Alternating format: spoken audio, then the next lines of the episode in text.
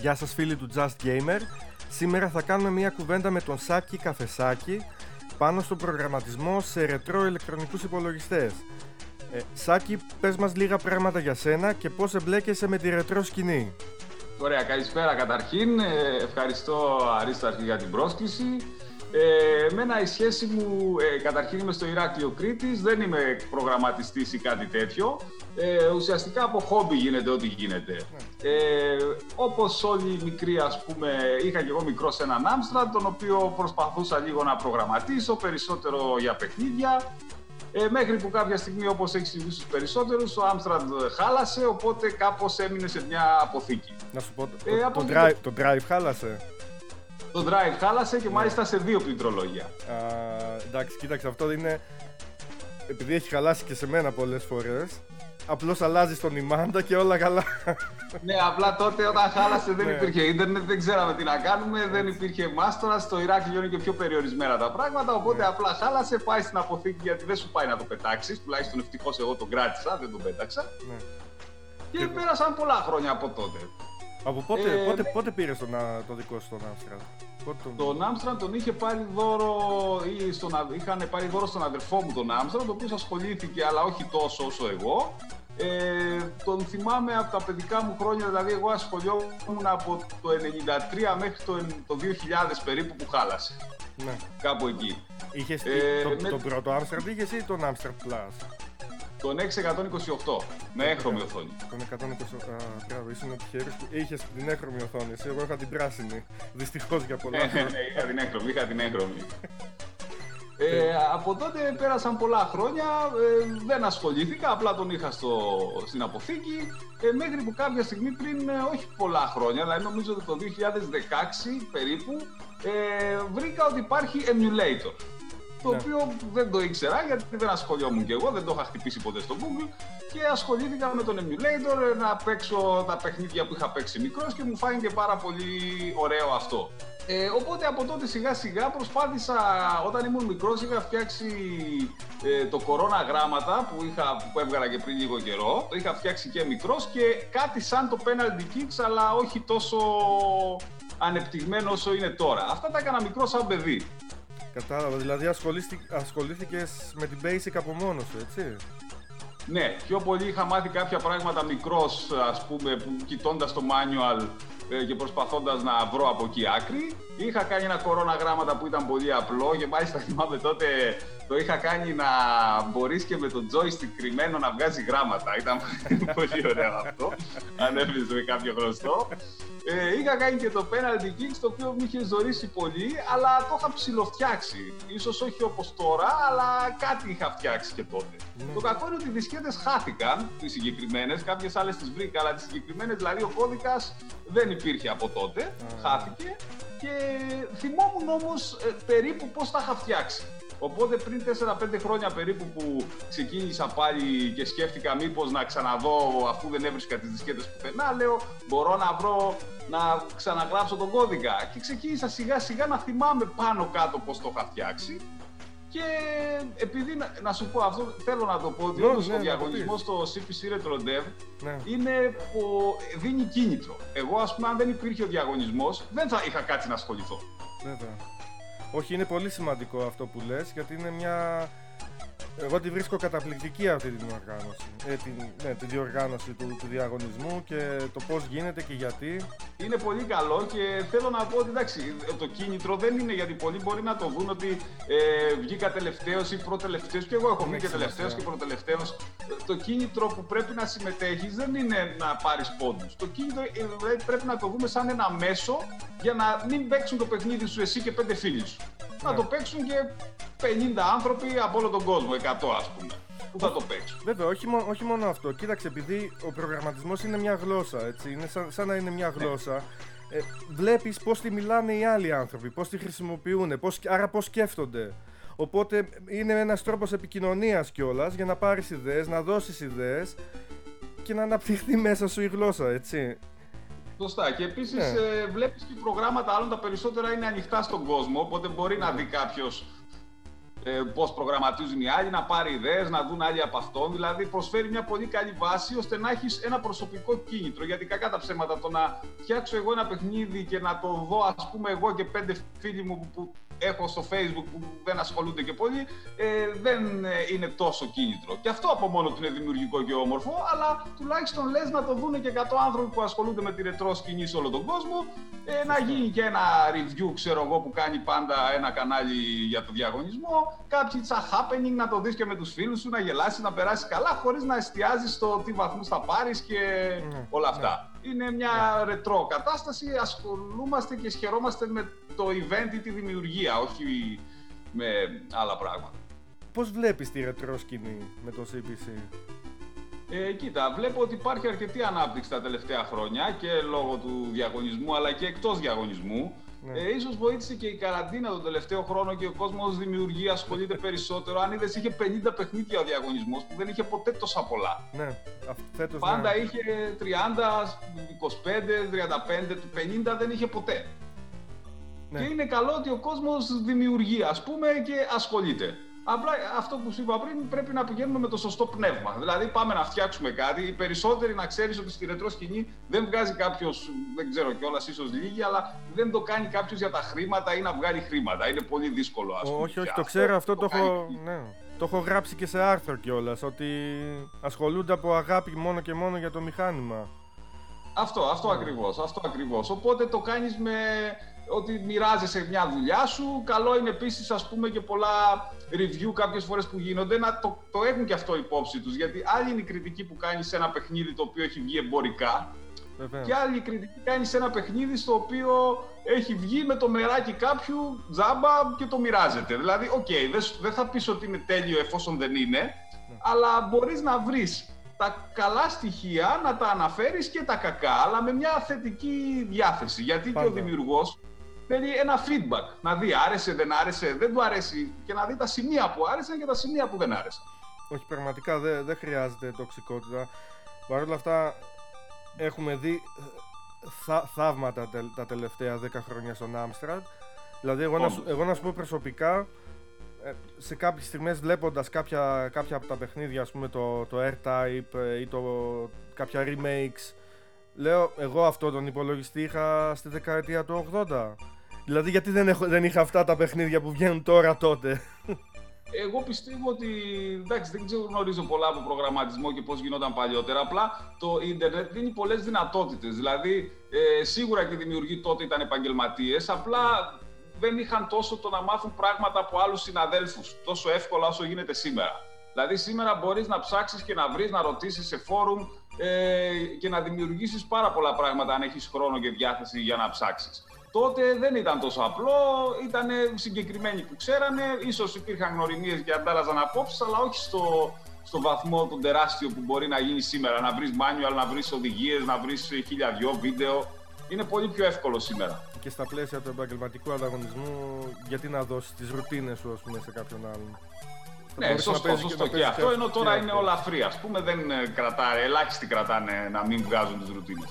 Ναι. Για, για, γιατί θεωρείς ότι φτιάχνονται ακόμα παιχνίδια στο CPC σήμερα; Θεωρώ ότι εντάξει, είναι κάποιοι άνθρωποι που έχουν μια αγάπη για το μηχάνημα περισσότερο αυτοί που το έχουν ζήσει στα παιδικά χρόνια οι οποίοι είναι ακόμα σε παραγωγική ηλικία. Δηλαδή, ας πούμε, κάποιος που είχε τον Άμστραντ 15 με 20 χρονών όπως εμένα ή 5-10 χρόνια πάνω κάτω, ε, δεν είναι πολύ μεγάλος που να έχει αποσυρθεί. Είναι ας πούμε 40, 45, 35, κάπου εκεί. Ναι. Οπότε έτσι όπως έχει ξαναέρθει λόγω του διαδικτύου ας πούμε και των emulator ε, το να μπορέσει να ξανασχοληθεί κάποιος, ε, όσοι έχουν χρόνο μπορούν να το κάνουν. Ε, είναι δηλαδή, παίζω, πιστεύω, παίζει αρκετό ρόλο αυτό. Όπω επίσης και δηλαδή, έχουν συνδέσει το μηχάνημα με αγαπημένες αναμνήσεις των παιδικών χρόνων. Ναι. Είναι, είναι, η νοσταλγία τελικά μετράει πάρα πολύ, έτσι δεν είναι. Ναι, ναι, και το διαφορετικό δεν ξέρω τώρα πόσο υπήρχε και στα ναι. άλλα computers. Απλά ως προς την Basic που δουλεύω περισσότερο εγώ, ε, ήταν ότι ένας άνθρωπος που δεν έχει καθόλου γνώση προγραμματισμού μπορούσε να κάνει κάτι μικρό δεν μπορούσε να κάνει κάτι μεγάλο, αλλά κάτι μικρό μπορούσε να κάνει. Τώρα, ας πούμε, και πάλι θα μου πεις: Μπορείς να δει tutorial ας πούμε, για την Python και να φτιάξεις κάτι ή οτιδήποτε. Απλά νομίζω ότι ε, τότε ήταν πολύ μαγευτικό το ότι μπορούσες να φτιάξεις μια εικόνα, ένα μικρό quiz, ένα μικρό προγραμματάκι, κάτι. Όχι, έχεις δίκιο, έχεις δίκιο σε αυτό. Αν ε, αναλογιστούμε ότι τα περισσότερα παιχνίδια και τότε ήταν πολύ απλά. Δεν ήταν Ναι, ναι, ναι. κάτι το... Κά, κάποια ακόμα και από την Ocean την, την εταιρεία ήταν σε, σε basic μοιάζ, μοιάζαν ότι ήταν σε basic. Ας πούμε τα Hunchback, τα θυμάσαι αυτά; Ε, ναι, υπήρχαν πολλά και εντάξει το βασικό που πρέπει να θυμόμαστε και τώρα που η τεχνολογία ας πούμε και τα παιχνίδι, παιχνιδομηχανές έχουν ξεφύγει σε άλλο επίπεδο είναι ότι το βασικό στοιχείο που κάνει ένα παιχνίδι διασκεδαστικό γιατί ένα παιχνίδι θέλει να προσφέρει διασκέδαση. Τη διασκέδαση, εντάξει, σίγουρα παίζουν ρόλο και τα γραφικά, ο ήχος και όλα αυτά, αλλά τα κάνει το gameplay. Αν το gameplay είναι βολικό για το χρήστη και έχει ένα ενδιαφέρον, μπορεί. Δεν σημαίνει όμως ότι εξαρτάται μόνο από τα γραφικά. Αν το, το gameplay μπορεί να βγει καλό και σε παλιά μηχανήματα με μια έξυπνη ιδέα και ένα απλό καλό προγραμματισμό. Ναι. Να κάνεις δηλαδή πολλές δοκιμές, να δεις ότι δουλεύει, να το δώσεις και δύο- σε δύο-τρει γνωστούς να δεις πώς πάει και στους άλλους. Γιατί πολλές φορές ο προγραμματιστής εξοικειώνεται τόσο πολύ με το πρόγραμμά του που δεν μπορεί να συλλάβει τη, το πόσο δύσκολο είναι για έναν που το παίζει πρώτη φορά. Βέβαια. Ένα, ένα παιχνίδι λέει μια ιστορία, έτσι. Είναι Ναι. κατά πόσο αυτή η ιστορία είναι, είναι καθαρή, είναι, ξεκα... είναι, είναι ξεκάθαρη για τον παίκτη και κατά πόσο μπορεί να σου δημιουργήσει την, ε, τη θέληση να συμμετέχεις. Ας πούμε. Ναι, πολύ σωστά. Επίσης, τα παλιά παιχνίδια σε αυτά τα μηχανήματα σε σχέση με τα τωρινά Ναι. είναι πολύ πιο λιγότερα απαιτητικά απ- για το χρήστη. Δηλαδή, αν ανοίξεις τώρα στο PlayStation για να παίξεις ένα παιχνίδι, ε, ένας που δεν έχει ασχοληθεί θα δυσκολευτεί πάρα πολύ στο να φτιάξει τόσους λογαριασμούς, ε, να κατεβάσει, να κάνει upload, να κάνει το ένα, να κάνει το άλλο. Δηλαδή, και εγώ ας πούμε θα δυσκολευόμουν να τα κάνω όλα αυτά. Ενώ ας πούμε τουλάχιστον το παλιό έχει ε, μια πολύ μεγάλη φιλικότητα για το χρήστη. Εντάξει, πρέπει να μάθει να πατάει run και εισαγωγικά, οκ, δεν είναι όμως κάτι δύσκολο. Ναι. Αυτό είναι στο πώς χειρίζεσαι και τώρα. Πρέπει να εγκαταστήσεις το παιχνίδι, Ε, να το ναι, ναι. κατεβάσεις, ναι. Ε, Αλλά εντάξει, στον Android μπορείς απλά να βάλεις ένα emulator που είναι απλό, να τρέξεις ένα DSK και είσαι ok. Δεν χρειάζεται, είναι πολύ φιλικό το παιχνίδι μετά περισσότερο για το χρήστη, με, με κάποιες εξαιρέσεις βέβαια, γιατί υπήρχαν και στον Amstrad παιχνίδια πολύπλοκα που δεν υπήρχαν οδηγίες και δεν μπορούσες να τα παίξεις. Αλλά τα πιο πολλά ήταν όντως φιλικά. Α, για ποια μιλάς; Ε, ας πούμε, θυμάμαι παίζει ο αδερφός μου, ένα εγώ δεν το έπαιζα, το Combat Links, δεν ξέρω αν το ξέρεις με το Ναι. Ε, το ελικόπτερο. υλικό, πώς δεν το ξέρω. Ναι, το Combat Ναι. ναι, ναι. Αυτό είναι δύσκολο ε, και δεν έχει οδηγεί πουθενά. Μέχρι να Εντάξει. βρω τα πλήκτρα έπαιζα πιάνο, θυμάμαι, με τον Άμστραντ. Ναι, ναι, ναι. Και δεν υπήρχαν και οδηγίες τότε, ας πούμε, για να μπορέσεις να το βρεις. Ναι. Γιατί τα πιο πολλά παιχνίδια ή δεν είχαν οδηγίες ή τα έπαιρνες, ας πούμε, σε μια δισκέτα, όχι original, Ε, αυτό, από κάποιο ε. γνωστό δισκέτα. Αυτό ήθελα να σου πω τώρα, ότι τα παίρναμε όλοι λίγο. Οπότε έψαχνε να δεις πώς δούλευαν, ας πούμε. Και εντάξει, υπήρχαν Ναι. και τέτοιες δυσκολίες. Σε γενικές γραμμές όμως τα πιο πολλά ήταν εύχριστα, εντάξει. ναι, ναι δεν, δεν, ήθελε, δεν ήθελε πολύ να ασχοληθείς. Πραγματικά, δηλαδή, ήταν εύκολο να, να καταπιαστείς με ένα παιχνίδι. Αυτό που ήταν ε, δύσκολο τότε ήταν ότι κάποια παιχνίδια ήταν ε, αδύνατο να, να, να προχωρήσεις. Ας πούμε, θυμάμαι ένα παιχνίδι, το Game Over. Ó- όνομα και πράγμα, έτσι, Game Over. Ναι, ναι, ναι. Κυρίως τα ισπανικά παιχνίδια το είχαν αυτό. Τις- Όντως, όντως, όντως ήταν αδύνατον ε, να προχωρήσει σε πολλά. Ήταν όντως κάποια δύσκολα. Βέβαια, αυτός σε έκανε και θυζώσουν περισσότερο αν δεν ήταν πάρα πολύ δύσκολα, δηλαδή μέχρι το αδύνατον. Ε, και τώρα που έχω παίξει κι εγώ ας πούμε, κάποια παιχνίδια όπως το Exolon, ας πούμε, που μου άρεσε πάρα πολύ στα παιχνίδι. Παιχνιδάρα. Ε, το έπαιξα σπασμένο με ατελείωτες ζωές και έκανα πάρα πολύ ώρα να το τελειώσω. Δηλαδή και έλεγα πώς με πέντε ζωές, ας πούμε, πόσες σου έδινε, έπρεπε να το τελειώσει αυτό. Άθλος. Όντως ήταν δύσκολο. Άθλος, Ε, άθλος. θυμάμαι όμως μια συνέντευξη του καθηγητή που είδα πρόσφατα σε ένα κανάλι και μου έκανε εντύπωση και έλεγε για το ότι σαν παράδειγμα αυτό που σου έλεγα πριν Ναι. ε, για το πόσο μπορεί ένας προγραμματιστής να ξεχάσει το πόσο δύσκολο είναι το παιχνίδι επειδή το έχει συνηθίσει ανέφερε σαν παράδειγμα το Navy Moves, δεν ξέρω αν το, το έχεις παίξει. Πώς δεν, πώς δεν το... και το Army Moves και το Navy Moves ε, έχω σπάσει joysticks αυτά από τα Το νεύρα. Navy Moves εγώ προσωπικά δεν μπορώ να το παίξω, εγώ είχα μικρό στο Army Moves το οποίο το είχα τερματίσει. Αλλά το Army πεζόταν, το, Το- Navy νομίζω δεν Α, εσύ πεζόταν. είσαι, εσύ είσαι ήρωας, έχεις τερματίσει το Army Moves. Ναι, αυτό είχε το κακό, αν θυμάσαι στην τελευταία πίστα, ότι περνούσες την πόρτα και σου έβγαινε ο φαντάρος ακριβώς πίσω σου. Οπότε σε κάποιες περιπτώσεις έχανες χωρίς αυτέ. Ποια τελευταία, εγώ δεν, δεν, δεν έχω προχωρήσει καν από την πρώτη, από την πρώτη πίστα με το, με το τζιπάκι που, σκουπίδα. Όχι, όχι. Ε, το, ε, αυτό μάλλον εγώ έκανα. Όχι αυτό με το τζιπάκι. Α. Το Army Moves στο δεύτερο κομμάτι που είσαι στο στρατόπεδο. Ναι, δεν, δεν έχω περάσει καν το πρώτο. Αυτό σου λέω. Δεν έχω περάσει το πρώτο κομμάτι για Μάλλον να εγώ, πα- ούτε εγώ το έχω περάσει το Ναι. πρώτο. Απλά το πέρασα γιατί πατούσες το ένα ή το δύο Army Moves και σε έβγαζες το δεύτερο. Α, οπότε είχες κάποιο cheat ε, έτοιμο. Μάλλον ναι, Ε, κάτι ήταν. είχε Ναι. μέσα η δισκέτα που μπορούσες να πας και μόνος στο δεύτερο. Έτσι, γιατί αλλιώς θυμάμαι ότι έπρεπε να το τελειώσεις, να σου δώσει κωδικό, να φορτώσεις, να, να σβήσεις τον υπολογιστή, να τον ξανανάξεις, να, να φορτώσεις το δεύτερο, να βάλεις τον κωδικό και τότε να. Ό,τι να είναι. Ναι, ναι, έχεις δίκιο, έχεις δίκιο. Είχε ένα κωδικό που εγώ τον είχα και μπορούσα να παίξω το 2. Το ένα δεν μπορούσα και εγώ να το τελειώσω. Αυτό με το τζιπ και τους Έτσι, πυράβλους. Ναι, ήμουν έτοιμος να, να, να σου δώσω μετάλλιο. Πραγματικά, γιατί. Δεν παίζονταν ναι. αυτά τα παιχνίδια. Αλλά βγήκε τώρα το Space Moves, ε. Το έχεις δει αυτό; Ναι, ναι, ε, λίγο το έχω δει. Ε, ναι, μου φαίνεται αρκετά καλό. Λίγο το είχα δει, δεν το είχα δει αναλυτικά, αλλά είναι αρκετά καλό. Επίσης, εμένα μου άρεσε από τα καινούργια πάρα πολύ ε, και το Operation Alexandra και ήταν αρκετά δύσκολο προφανώς. Ναι, Ε, εμένα μου άρεσε πάρα πολύ το Down of Kernel. Δεν ξέρω αν το έχεις παίξει. Όχι, δεν έχω ασχοληθεί με αυτό. Τι, για Είναι πες μου. πάρα, πάρα κα- πολύ καλό παιχνίδι. Ε, ε, μου έκανε εντύπωση γιατί στην αρχή, επειδή ήταν αρκετά δύσκολο, το άφησα. Αχα. Και το ξανάπιασα μετά από ένα μήνα. Και μου έδωσε πάρα πολύ ευχαρίστηση. Έχει βέβαια το κλασικό ρετρό το ότι ας πούμε δεν έχει save και έτσι θα παίξει την πρώτη πίστα 100 φορές ας πούμε. Αλλά ήταν παιχνίδι που μπορούσες να ε, μαθαίνοντας δηλαδή τις πίστες όσο περίπου τις είχες παίξει πολλές φορές μπορούσες πιο εύκολα να προχωρήσεις. Είχε αυτό το κλασικό ρετρό στοιχείο. Ναι. Και το Bambas Palace μου άρεσε πολύ προφανώς που Α. ήταν διαφορετικό quiz παιχνίδι αλλά Αυτό- ήταν... Αυτό το έπαιξα και έχω κολλήσει. Και είχα κολλήσει, ναι. Θα το... Ναι, ναι. Πολύ Και αυτό ωραίο, ήταν. πολύ Αλλά ωραίο puzzle game αυτό. Υπάρχουν όμως και μικρά διαμαντάκια και στις τελευταίες θέσεις του διαγωνισμού και εκτός διαγωνισμού, αλλά και στις τελευταίες θέσεις του διαγωνισμού. Ε, μπορείς να βρεις κάποια μικρά παιχνιδάκια που σου δίνουν ε, ευχαρίστηση γιατί έχουν προσέξει το gameplay. Ακριβώς. Ακριβώς. Αυτό, αυτό, αυτό μετράει. Βλέπω, είσαι και εσύ είσαι στους, ε, σ- στους φιναλίστ με το, με το Στρούπι. Ναι, εγώ τρεις ε, χρονιές σερή ήμουνα στο Ε. διαγωνισμό.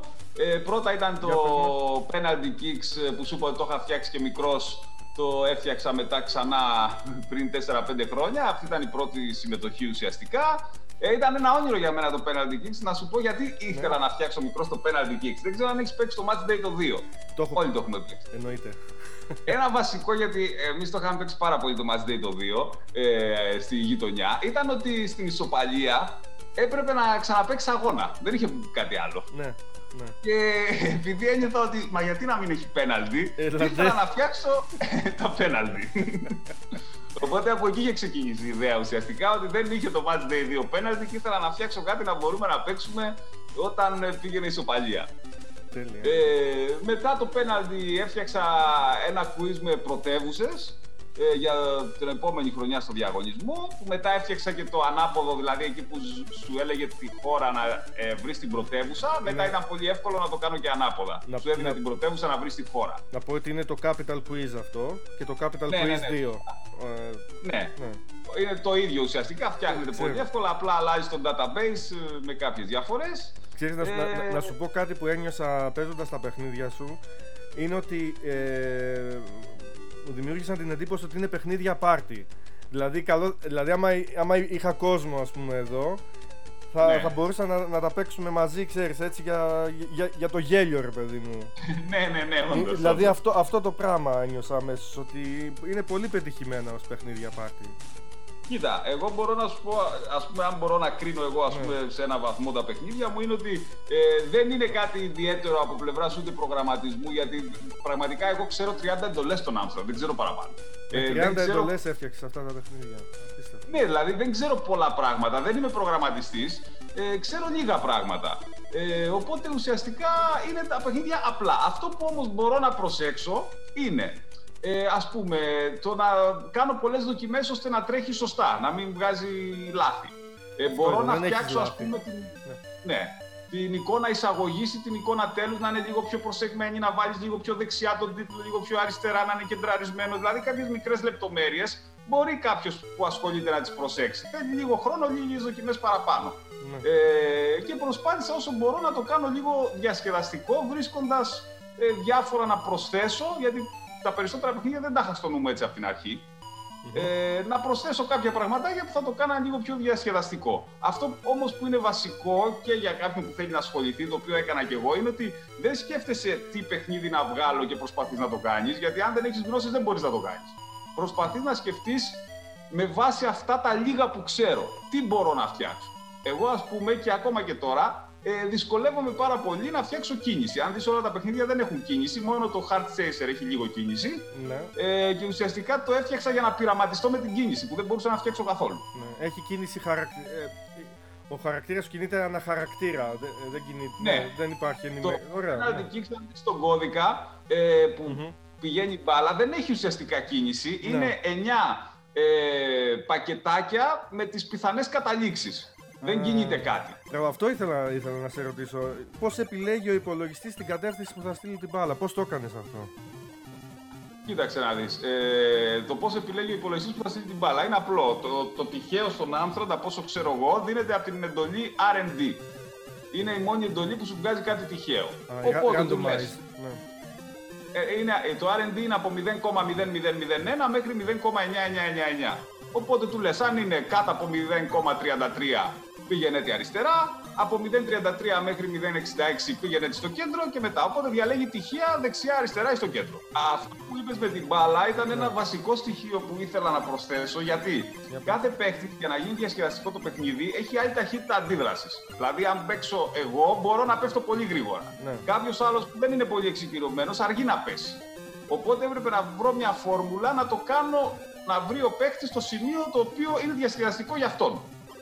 Μπράβο. Ουσιαστικά τι γίνεται. Όταν διαλέξει ο παίχτης στο κομπιούτερ, ας πούμε, ε, κατεύθυνση, ε, η μπάλα ξεκινάει και ξέρεις πώς γίνεται η κίνηση στον Amstrad, σβήνει το ένα τετραγωνάκι και ανάβει το διπλανό.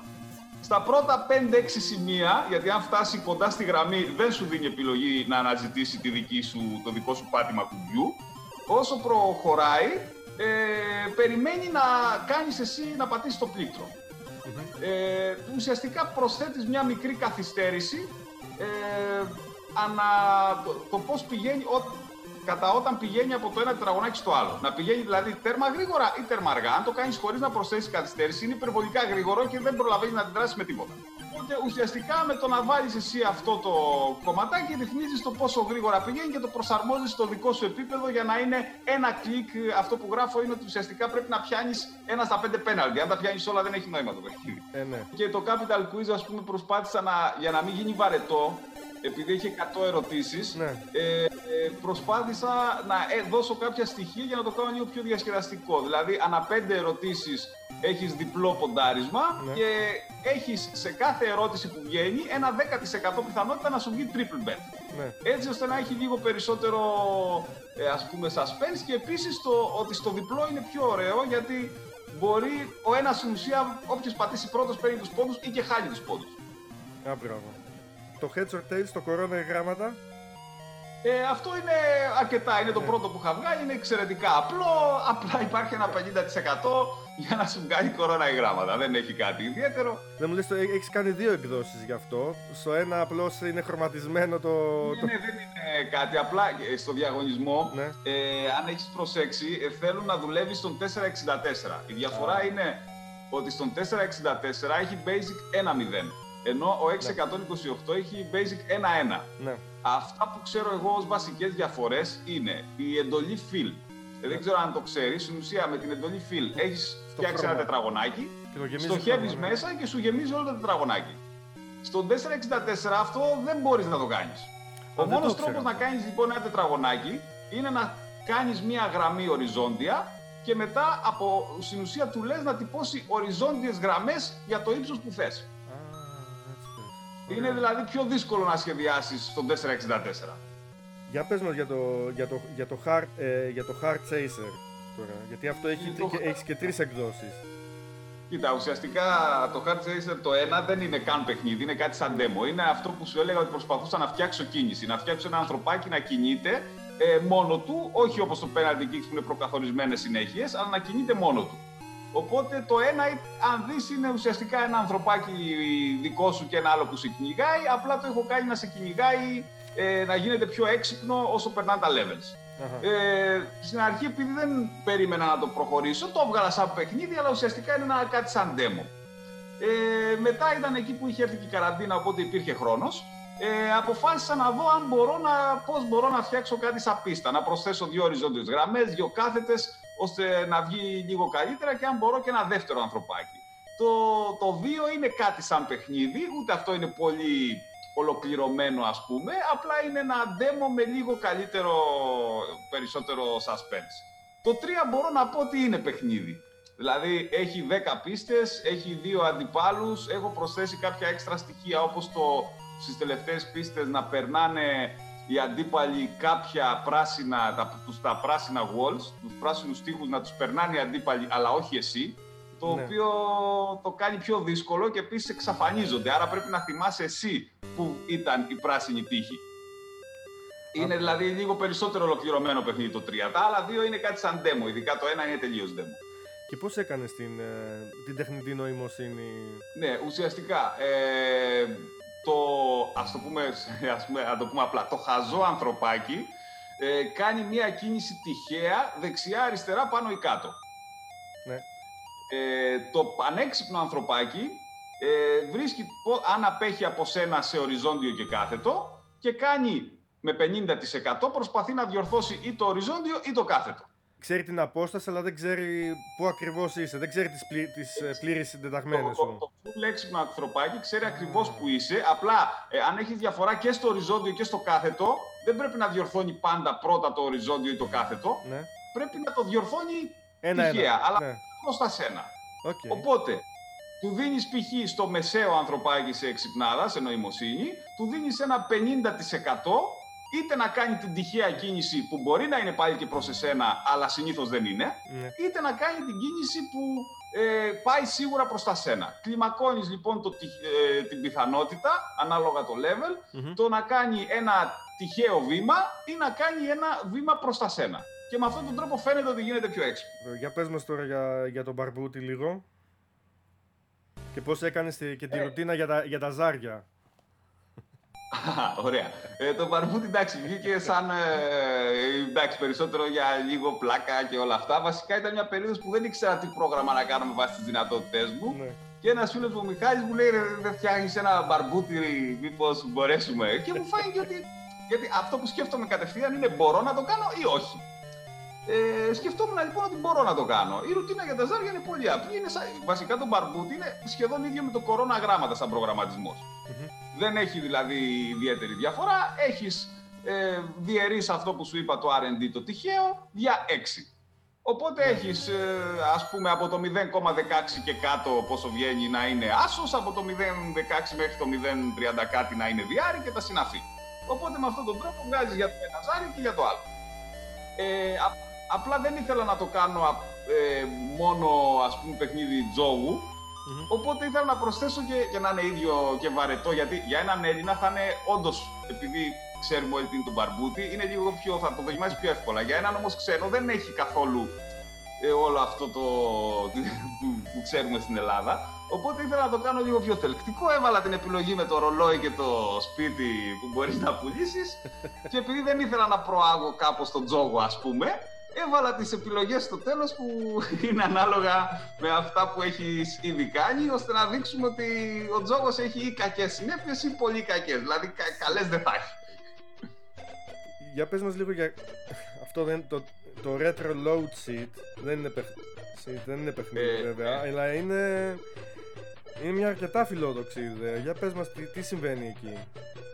Κοίταξε να δεις, το Retro Logic είναι πρόγραμμα καταρχήν, δεν είναι παιχνίδι. Ναι. Είναι το παιχνίδι που μου έχει φανεί πιο δύσκολο, το πρόγραμμα που μου έχει δυσκολέψει αρκετά ε, και έχω φάει τον περισσότερο χρόνο για να το κάνω. Έχει σχέση με το ότι εγώ δούλευα στο αεροδρόμιο πάρα πολλά χρόνια και κάποια, ε, έχω ασχοληθεί ας πούμε λίγο με το λόγο δουλειάς, με το θέμα του πώς φορτώνεται ένα αεροπλάνο και τι δικλείδε ασφαλείας υπάρχουν για να μπορέσει να φύγει με ασφάλεια. Ε, έχω κάνει ένα manual το οποίο εντάξει προσπαθεί να είναι αναλυτικό, αλλά είναι δύσκολο να το καταλάβει κάποιος αν δεν ασχοληθεί αρκετά όντως. Ε, ουσιαστικά για να το πω απλά, το αεροπλάνο έχει ένα όριο βάρους σύνολο, στο πόσο maximum μπορεί να πάρει. και ένα όριο στην ισορροπία. Αν το φορτώσεις πάρα πολύ μπροστά, είναι δύσκολο να πετάξει. Οπότε έχει ένα όριο στο να είναι λίγο ορθά κατανεμημένη η φορτωση Ε, αυτά τα προγράμματα προσπάθησα λοιπόν να το περάσω στον Άμστραντ. Βγήκε ένα καλό αποτέλεσμα νομίζω. Δεν είναι προφανώς 100% ακριβές, αλλά είναι σχετικά δίνει αυτό που, το οποίο πρέπει. Ε, το δύσκολο ήταν, γιατί εντάξει, πράξεις είναι, δεν είναι δύσκολο εδώ να τον βάλεις στον Άμστραντ να κάνει πράξεις. Το δύσκολο ήταν να μην τον αφήσεις να σου βγάλει λάθος αποτέλεσμα αν εσύ πειράξεις κάτι. Δηλαδή, αν εσύ πειράξεις την κατανομή, ας πούμε, στα μπάρια, που σημαίνει ότι αλλάζει η ισορροπία, να μην τον αφήνεις να προχωράει στο τελικό στάδιο. Α, δηλαδή Έπρεπε λοιπόν να βάλει πολλές δικλείδε. Ναι. Κάποια έχεις βάλει όρια, ας πούμε, ότι τα αποδεκτές τιμές είναι από εδώ μέχρι εδώ για αυτή την τιμή. Ναι, ναι, ναι, ναι, ναι. Έτσι το έχεις κάνει. Απλά εντάξει, το καταλαβαίνω ότι είναι δύσκολο να το καταλάβει κάποιος. Το έκανα περισσότερο γιατί ήθελα να ασχοληθώ, ήθελα να το κάνω χωρίς κανένα ιδιαίτερο λόγο. Αλλά ήταν αρκετά δημιουργικό, έμαθα πράγματα από αυτό. Ε, δεν είναι παιχνίδι, αλλά εντάξει. Είναι μια δουλειά που όντως πήρε αρκετό χρόνο και έμαθα και από αυτήν πράγματα. Προσπαθώντας να το φτιάξω. Ε, μην νομίζεις και ε, τη δεκαετία του 80 κάποια παρόμοια τέτοια συστήματα υπήρχαν. Σίγουρα. Π.χ. Ναι. Ε, γιατί ο, υπο, ο υπολογιστής που πήγε στο φεγγάρι, ας πούμε, ήταν ε, καλύτερος από τον Άμστερνταμ, δεν νομίζω.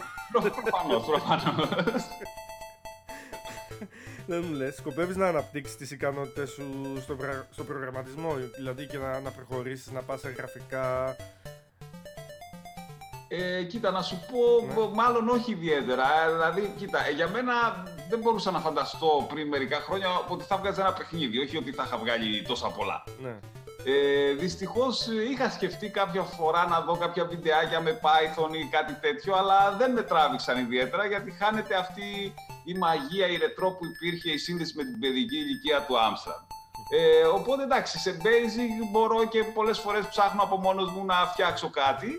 Ε, δεν ξέρω τι, θα, τι ιδέα θα έρθει, γιατί έχω εξαντλήσει λίγο τις ιδέες μου, ας πούμε. Αλλά πάντα μπορεί να έρθει μια ιδέα και αν μπορώ να τη φτιάξω, ε, θα το προσπαθήσω. Τώρα θέλω να, θέλω να μας πεις για το, για το Στρούπι, το οποίο συμμετείχε και στο διαγωνισμό ε, Α, ναι. αυτή τη χρονιά. Ε, είναι ένα πολύ απλό παιχνίδι το Στρούπι. Ε, ουσιαστικά... Ε, α, επίσης πρέπει να πω γενικότερα για όλα τα παιχνίδια και ειδικά για το Στρούπι ότι ευτυχώς υπάρχει πάρα πολύ βοήθεια στα forums. Δηλαδή εγώ πιο πολύ συμμετέχω στο CPC Wiki Forum ε, και σε κάποια άλλα ελληνικά, αλλά πιο πολύ στο CPC Wiki. Έχω ρωτήσει πάρα πολλά πράγματα και υπάρχει πολύ προθυμία να σου απαντήσουν ε, άνθρωποι που δεν γνωρίζεις ή οτιδήποτε. Ως προς το Στρούπι, θυμάμαι ότι επειδή δεν το ήξερα αυτό, δεν το είχα ξανακάνει, αν έχεις προσέξει, έχει ένα χρονόμετρο που το βλέπεις. Ναι. Για να νιώθει. Ναι. Εγώ χρονόμετρο δεν μπορούσα να φτιαξω Ε, και σκεφτόμουν ότι, σκεφτόμουν ότι όλα τα άλλα μπορώ να τα φτιάξω για να το ετοιμάσω το στρούπι, αλλά δεν θα μπορώ, θα κολούσα στο χρονόμετρο. Οπότε λέω τι να το ξεκινήσω αφού δεν μπορώ να φτιάξω χρονόμετρο. Θα πρέπει να λύσω πρώτα αυτό και μετά να προχωρήσω. Ε, και ένας φίλος που έχουμε μιλήσει λίγο στο φόρμα από Αυστραλία είναι αυτός ο οποίος με βοήθησε. Ε, μου έστειλε ένα κώδικα 50 γραμμές, τον οποίο προσάρμοσα και μπόρεσα και φτιάξω το χρονόμετρο. Χωρίς το χρονόμετρο δεν θα υπήρχε το παιχνίδι. Ένα παιχνίδι το οποίο προσπαθεί να μπερδέψει τον εγκέφαλό σου ουσιαστικά προέρχεται από το Stroop Test το οποίο ήταν ένα τεστ ψυχολογίας ουσιαστικά παλιότερα, από εκεί ουσιαστικά εμπνεύστηκα ε, για να το κάνω. Νομίζω υπάρχει όμως και σε άλλα, δηλαδή και σε smartphone και σε αυτά υπάρχουν αντίστοιχα το οποίο προσπαθεί να σε μπερδέψει, γιατί σου γράφει ας πούμε στα χρώματα κόκκινο, πράσινο, κίτρινο, τα οποία είναι χρωματισμένα όμως και ενώ στην αρχή το κόκκινο γράφει κόκκινο, το πράσινο γράφει πράσινο, στην δεύτερη φάση ε, καλείσαι να βρεις το χρώμα που βλέπεις, αλλά διαβάζεις άλλο. Οπότε ο εγκέφαλος σου διαβάσει αυτόματα κάτι και επειδή υπάρχει και λίγος χρόνος, μπερδεύεσαι. Ε, στο δεύτερο στάδιο γίνεται με σχήματα, στο, δεύτερο, στο τρίτο στάδιο γίνεται με mix. Ε, προς, έκανα αρκετές δοκιμές για να δω τον ιδανικό χρόνο κυρίως, επειδή είναι αυτό που λέγαμε ότι είχα εξοικειωθεί και εγώ μπορούσα να τα βρίσκω πολύ πιο άνετα, γιατί αυτό με, το, με την εκπαίδευση γίνεσαι πολύ καλύτερος. Ε, και προσπαθούσα να βρω ώστε να βάλω τα levels very hard ή όχι και να μπορεί να το παίξει ο κάθε παίκτης. Ουσιαστικά μπερδεύει τον εγκέφαλό σου, γι' αυτό και είναι διασκεδαστικό, ενώ είναι πάρα πολύ απλό. Δεν έχει σημασία τα γραφικά και το... η παρουσίαση, αλλά το τι συμβαίνει στο παιχνίδι. Αυτό που το πόσο εθιστικό είναι. είναι ναι, ναι, ναι. Και αν, αν το δεις, είναι, είναι υπεραπλό παιχνίδι. δηλαδή, πραγματικά δεν είναι κάτι... Απλά γράφεις τρεις λέξεις και ο άλλος διαλέγει. Δεν είναι κάτι δύσκολο, αλλά μπορεί να προσφέρει μια διασκέδαση σε ένα παίκτη, σε ένα παιδάκι ή οτιδήποτε. Έχεις μπει στον κόπο να φτιάξεις ε, και PDF ε, αρχεία με, με οδηγίες, όπως παίζονται τα παιχνίδια. Ε, δηλαδή ε, έχεις κάνει όλη τη δουλειά, ας πούμε. Κοίτα, αυτό ουσιαστικά ξεκίνησε από το διαγωνισμό, ο οποίος σου λέει να βάλεις και κάποια πράγματα. Από εκεί ήταν η ιδέα. Ναι. Βέβαια και σε αυτά που έχω βγάλει και δεν τα έχω βάλει στο διαγωνισμό, πάλι κάνω τα ίδια, mm-hmm. καθώς έχω επηρεαστεί, ας πούμε, γιατί βλέπω ότι είναι χρήσιμα. Δηλαδή, γράψε και ένα μάνιο, δηλαδή, αν έχεις φάει τόσες ώρες για να φτιάξεις ένα παιχνίδι, το να φας 20 λεπτά να βάλεις ένα μάλιο να καταλάβει ο χρήστης που δεν έχει ιδέα για το τι θα ασχοληθεί, να καταλάβει και να παίξει, να ξέρει ακριβώς τι κάνει, να έχει κάποιες οδηγίες. Το έχω δει εδώ ότι έχεις κάνει όμως και, και ένα δικό σου οδηγό για, για κάποιον που θέλει να ασχοληθεί να, να, να, μαθαίνει, να μάθει basic. Ε, ναι, κοίτα, ε, ναι. όπως έχω γράψει εγώ, πιθανότατα δεν είμαι και αρμόδιος γιατί όπως είπα δεν είμαι προγραμματιστής και είμαι σίγουρος ότι πολλά πράγματα τα κάνω ε, ίσως με πιο δύσκολο τρόπο. Δηλαδή, ενώ ναι. κάποιος θα μπορούσε να το κάνει πολύ πιο εύκολα, ε, εγώ δαπανώ ίσως περισσότερες γραμμές κώδικα ε, για να φτιάξω κάτι. Άρα δεν είμαι σίγουρος ότι τα λέω σωστά ή τα κάνω σωστά. Όμως αυτό που πρόσεξα είναι ότι υπάρχει γενικώ ένα έλλειμμα στο, στο να δοθούν οδηγίες στα ελληνικά. Στα αγγλικά σίγουρα βρίσκεις, βρίσκει κανείς πάρα πολλά. Ε, επειδή όμως είδα ότι υπάρχει ένας κόσμος που έχει όρεξη να ασχοληθεί, αλλά δεν βρίσκει manual και κακά τα ψέματα στα αγγλικά είναι πιο δύσκολο να παρακολουθήσεις βίντεο και εγώ το έχω βιώσει δηλαδή αυτό, ανάλογα τη σχέση που έχεις με τα αγγλικά. Mm-hmm. Ε, ήθελα να φτιάξω κάτι απλό, έτσι ώστε αν κάποιος θέλει όχι απαραίτητα να φτιάξει πρόγραμμα ή να μάθει basic, δεν είναι ο οδηγός μου ο καλύτερος για να μάθει κάποιος basic, όμως ε, μπορεί να φτιάξει κάποιος μια ζωγραφιά, μια εικόνα. Αυτό μπορεί να το κάνει. Απλά θα παίξει με τα pixel, θα κάνει πολλές δοκιμές με τις γραμμές, μια όμορφη εικόνα. Ή μπορεί, όπως έχω ένα παράδειγμα, να φτιάξει ένα quiz με τρεις ερωτήσεις. Τις τρεις, ναι. αν θέλει να το αναπτύξει, να τις κάνει πέντε, να τις κάνει δέκα ή να βάλει αυτός ε, ό,τι θέλει. Μπορεί να το προσαρμόσει, να το παίξει με ένα φίλο του, να βάλει ας πούμε quiz για τραγουδιστές, για οτιδήποτε. Ε, οπότε ένα, μια απλή ζωγραφιά, ένα μικρό quiz ας πούμε μπορεί να τα κάνει. Από εκεί και πέρα το πώς θα το εξελίξει είναι στο δικό του χέρι όσο μπορέσει να μάθει από εκεί και πέρα. Ξέρεις πάντως, τώρα που είδα το, το PDF αρχείο με, τις, ε, με το tutorial σου, ρε μου, όταν είδα τώρα πώς εξηγείς την, ε, την εντολή symbol, ναι. τώρα το κατάλαβα. Θα σου πω την άλλη μετά από 100 χρόνια. Ακριβώς το ίδιο βίωσα, γι' αυτό και το έχω γράψει. Γιατί προσπαθούσα, αν δεις όλα τα παιχνίδια μου σχεδόν, δεν έχουν την εντολή symbol. Ναι. Γιατί δεν την ήξερα και προσπαθούσα, είχα διαβάσει το manual 100 φορές, δεν καταλάβαινα πώς έπρεπε να το κάνω. Ε, δεν... ναι. πες, πες, πες, πες. Ναι, οπότε αν δεις τα πιο πολλά παιχνίδια, αποφεύγω πάντα να βάλω την εντολή symbol, ε, μόνο στα τελευταία υπάρχει. Ουσιαστικά χρησιμοποιώ τα έτοιμα, ε, τα κουκούρουσου που λέω εγώ, δεν ξέρω πώς τα λένε ας πούμε, χρησιμοποιώ τα έτοιμα. Ε, μετά, δεν θυμάμαι πώς, μετά και από αρκετό ψάξιμο, γιατί είχα διαβάσει το manual πάρα πολλές φορές και δεν το καταλάβω. Είδα ότι είναι απλό, αρκεί να στο έλεγε κάποιος. Να, να, σου πω για, για αυτό το manual για τον Άμστρα, το οποίο ήταν ένα τεράστιο βιβλίο τότε που το δίνανε. Ναι καλό ήταν και ήταν και μεταφρασμένο στα, στα ελληνικά, αλλά ε, το, το μειονέκτημά του ήταν ακριβώς αυτό, ότι απλώς ήταν μεταφρασμένο λέξη προς λέξη και δεν ήταν προσαρμοσμένο στα ελληνικά και, και το διάβαζες και θυμάμαι ακόμα και, και πριν από τρία χρόνια, ας πούμε, γιατί το διαβάζω, οπότε το, το πιάνω στα χέρια μου, ανοίγω λίγο να δω. Κάποια πράγματα δεν βγάζουν νόημα. Έστω και αν έχει μεταφραστεί, μεταφραστεί επίσημα, διαβάζοντας το ίδιο στα αγγλικά, ναι, βγάζει νόημα. Γιατί δεν είχε ποτέ προσαρμοστεί στην ελληνική γλώσσα. Αν και υπήρχε η Άμστραντ Ελλάς, έτσι. Στην, στην ναι. Ελλάδα. Ναι. Είναι, είναι όντως αυτό που λες. Είναι μια μετάφραση που είναι μεν ορθή, αλλά ε, μεταφράζει με κάποιες λέξεις στα ελληνικά που ο μέσος Έλληνας δεν τις καταλαβαίνει. Αυτό είναι το πρόβλημα. Mm. Δηλαδή, ειδικά η εντολή σύμβολη είναι ένα πολύ καλό παράδειγμα. Ότι αν το εξηγήσεις, δηλαδή, εγώ μόλις το ανακάλυψα, λέω αυτό είναι α μου το έλεγε κάπως. Γι' αυτό και προσπάθησα να το γράψω αναλυτικά, για να μην πέρασε κάποιος άλλος αυτό ας πούμε, που δεν έβρισκα άκρη και έλεγα Μα τι κάνουνε, ρε παιδί μου. Θυμάμαι ότι έκανα δοκιμές επί δοκιμών. Βέβαια, αν είχα κι εγώ ένα γνωστό που ήξερε, γιατί σου λέω εδώ στο Ηράκλειο δεν έχω κάποιο γνωστό που να ασχολείται, θα μου το έλεγε και ok. Okay. Αλλά πολύς κόσμος δεν έχει ας πούμε, κάποιο γνωστό να τον συμβουλέψει. Είναι κάτι πολύ απλό εν τέλει. Είναι χρονοβόρο για να το σχεδιάσεις, ναι. αλλά αν θες να φτιάξεις κάτι, μπορείς να το φτιάξεις. Όχι, πάνω, η, η εξήγησή σου, δηλαδή εμένα μου, μου άνοιξε τα μάτια επιτέλους μετά από 30 χρόνια. ας πούμε. Ναι, ναι, ναι, είναι, είναι αρκετά απλό. Δεν είναι. Το μόνο που χρειάζεται είναι ένα εξελάκι που εν τέλει το έβαλα και το εξελάκι Ναι. μαζί. Εγώ νομίζω το χρειάστηκα αυτό αρκετά ε, γιατί στο, ε, στο μπαρμπούτι στην ελληνική έκδοση και μετά το χρησιμοποίησα και στο Ναι. στρούπι, ε, ήθελα να βάλω τους ελληνικούς χαρακτήρες. Α. Μπορούσα βέβαια να τους βρω και έτοιμους, αλλά δεν ήξερα πώς και τι και λέω θα τους φτιάξω εγώ. Και προσπαθούσα να φτιάξω τα γράμματα. Οπότε εκεί ουσιαστικά το χρειάστηκα περισσότερο. Τα πιο πολλά παιχνίδια, όπως είπα, δεν έχουν καθόλου το σύμβολο, το χρησιμοποιώ πολύ λίγο. Αχα. Μου έχει μείνει από τότε που δεν ήξερα πώς το χρησιμοποιώ και έτσι προχωρώ χωρίς αυτό. Μ' άρεσε πολύ το να. Δηλαδή δεν ξέρω, μ' άρεσαν πάρα πολύ οι εντολές plot και draw. Δηλαδή το να ζωγραφίζω τις γραμμές και να παίζω και να προσπαθώ να το φτιάξω λίγο καλύτερο ήταν κάτι που πάντα μου άρεσε έτσι ώστε να φτιάξω στο τέλος ένα καλό αποτέλεσμα. Μας είναι απλό, αλλά πολύ μου άρεσε. Δεν ξέρω, είχα πάντα μια αγάπη για το plot και τον draw. Α, Το plot, αν θυμάμαι καλά, είναι που βάζεις το pixel ε, την αφ- η αφετηρία και το draw είναι από Ναι. το ένα σημείο στο άλλο να, να, Ναι, να ναι, τραβήξει ναι. μια γραμμή. Γι' αυτό και χρησιμοποιώ περισσότερο τα plot και τον draw παρά τους χαρακτήρες. Δηλαδή, ας πούμε, και στο penalty kick, στο τερματάκι, είναι με plot και draw. Γενικώς όπου μπορώ το χρησιμοποιώ, μου αρέσει αρκετά. Ε, πλέον έχω ψηλοεξοικειωθεί και με την εικόνα ότι είναι 640 οριζόντια, 400 κάθετα και επειδή το έχω κάνει πολλές φορές, ψιλοξέρω που πέφτει, δηλαδή είμαι 10 pixel πάνω κάτω, ας Α, πούμε, ναι. από το σημείο που έχω βάλει στο νου μου. Αυτό σε, mo- σε mode 2 το έχεις κάνει αυτό, ναι. Mode 2 δεν είναι. Ναι, ναι, ναι. Υπέρ. Τι, τι υπολογιστές είχατε ε, στο, στο- στο Ηράκλειο, σ- στην Κρήτη, ποιοι υπολογιστές ήταν πιο, πιο δημοφιλείς, το 80, το 90.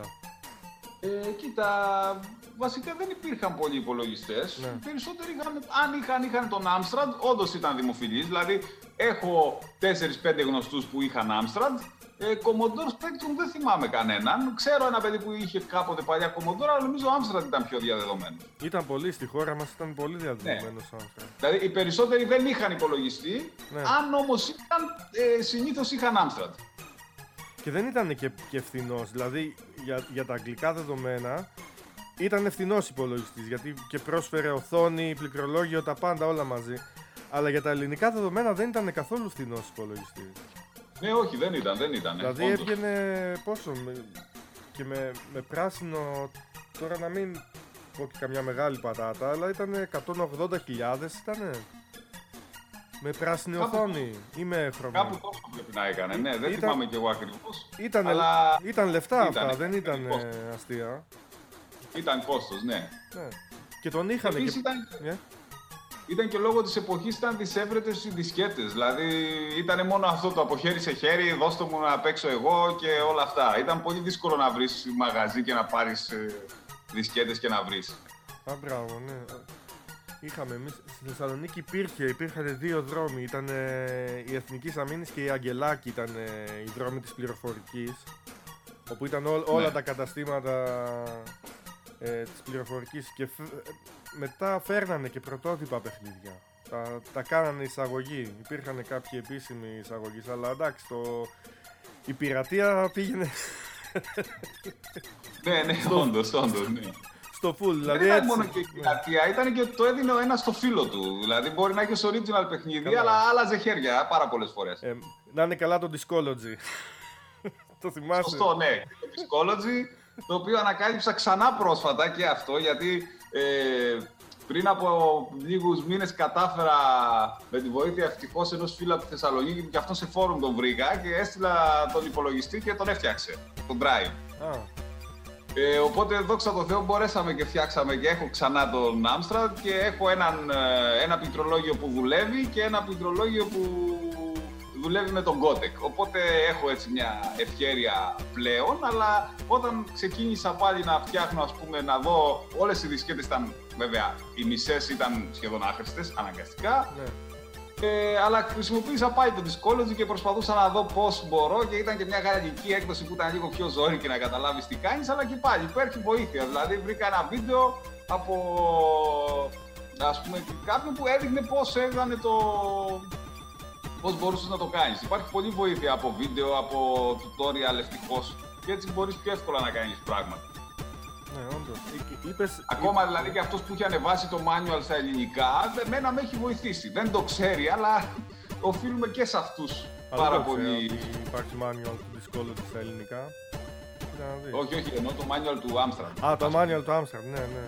Κάποιος το έκατσε και το σκάναρε. Δεν ξέρω ποιος, ας πούμε, αλλά αυτός ναι. που έκατσε και το σκάναρε βοήθησε και εμένα και προφανώς και άλλους χωρίς να το ξέρει. Δηλαδή, όλη η προσπάθεια, το αποτέλεσμα, εντάξει, όποιο αποτέλεσμα είναι αυτό, οφείλεται και σε δουλειά πολλών άλλων που μπορεί καν να μην το γνωρίζουν. Σωστά. Υπάρχει, ε, επειδή αναφερθήκαμε στο, στο CPC Wiki, στο forum, το οποίο είναι διεθνές ναι. forum, υπάρχουν και γιατί εγώ δεν ξέρω εκτός από αυτό. Υπάρχουν και ελληνικά forums που ασχολούνται με. Ίσως ε, με τον Άμστερντ αποκλειστικά ή όχι.